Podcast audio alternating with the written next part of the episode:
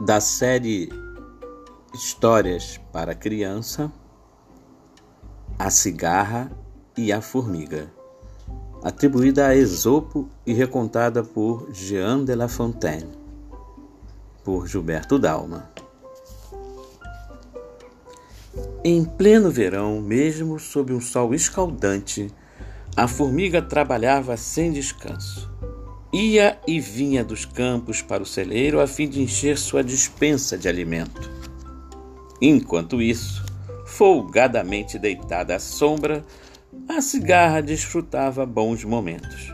Cantava alegremente o tempo todo, sem preocupações nem cansaço. Quando passava por ali, a formiga sempre via a cigarra descansando.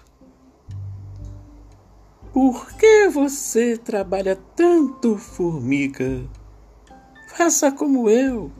Aproveite a vida, dizia a cigarra tranquilamente. O verão passou e chegaram as primeiras nuvens trazidas pelo outono. A formiga apressou-se ainda mais para encher seu celeiro, enquanto a cigarra observava o céu inquieta. Cansada e satisfeita com seu trabalho, a formiga confirmou que tinha alimento de sobra para o inverno.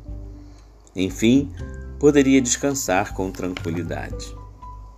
Enquanto isso, a cigarra via cair a última folha das árvores. Em pouco tempo, tudo ficou coberto de neve.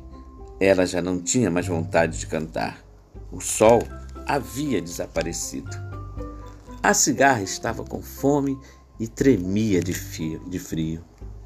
Então lembrou-se da formiga trabalhadora e foi bater na porta do formigueiro em busca de abrigo e alimento.